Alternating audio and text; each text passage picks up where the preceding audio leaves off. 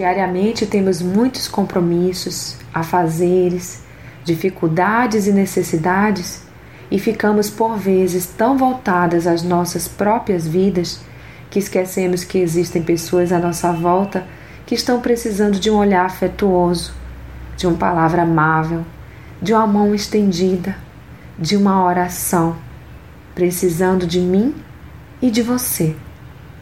Mas e quando estas necessidades batem à nossa porta? Será que poderemos contar com pessoas dispostas a nos doar um pouco do seu tempo para nos apoiar? Relacionamento é saudável. Precisamos de pessoas desde que nascemos. Inicialmente dos médicos, depois dos pais, familiares, professores e assim em diante. Deus nos deu umas às outras para nos relacionar porque certamente há grande importância neste fato.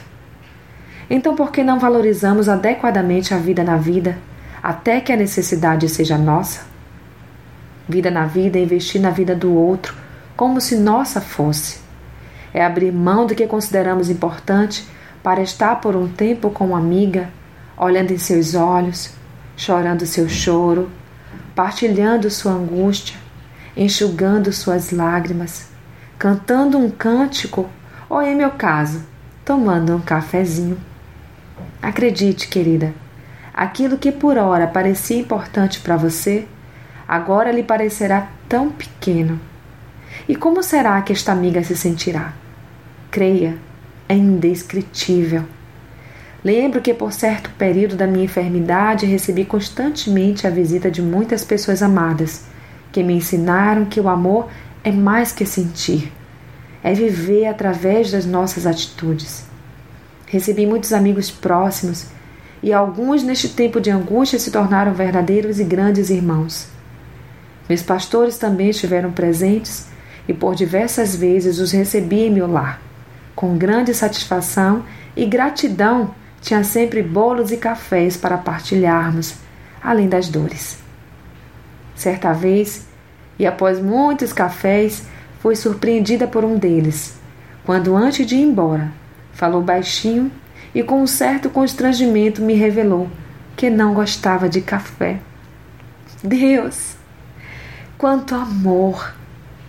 Ele esteve por todas aquelas vezes a tomar cafezinhos que eu oferecia com tanta satisfação, somente para me agradar, para estar comigo, desfrutando de algo que gosto na tentativa de me fazer sentir bem. Sou tão amada. E você, como se sente? Sabia que nos sentimos mais amadas quando passamos a amar mais? Quando cuidamos do outro, nos sentimos mais completos. O amor tem o poder de nos completar, independente se doando ou recebendo. O poder é o mesmo. Vida na vida é relacionamento saudável. Vida na vida é comunhão com o nosso irmão e isso tem valor eterno. Somos livres para amar e para sermos um em Cristo. Então vivamos como Ele espera que o façamos. Vivamos como Ele viveu e nos ensinou a viver, em amor a Deus sobre todas as coisas e ao nosso próximo como a nós mesmas. Leia Mateus 22, de 37 a 39. Seja você, mulher, um instrumento de amor nas mãos de Deus. Ame mais. Sou Sayonara Marques e minha página no Facebook é Despertada Mulher Sábia. Fique na paz de Deus.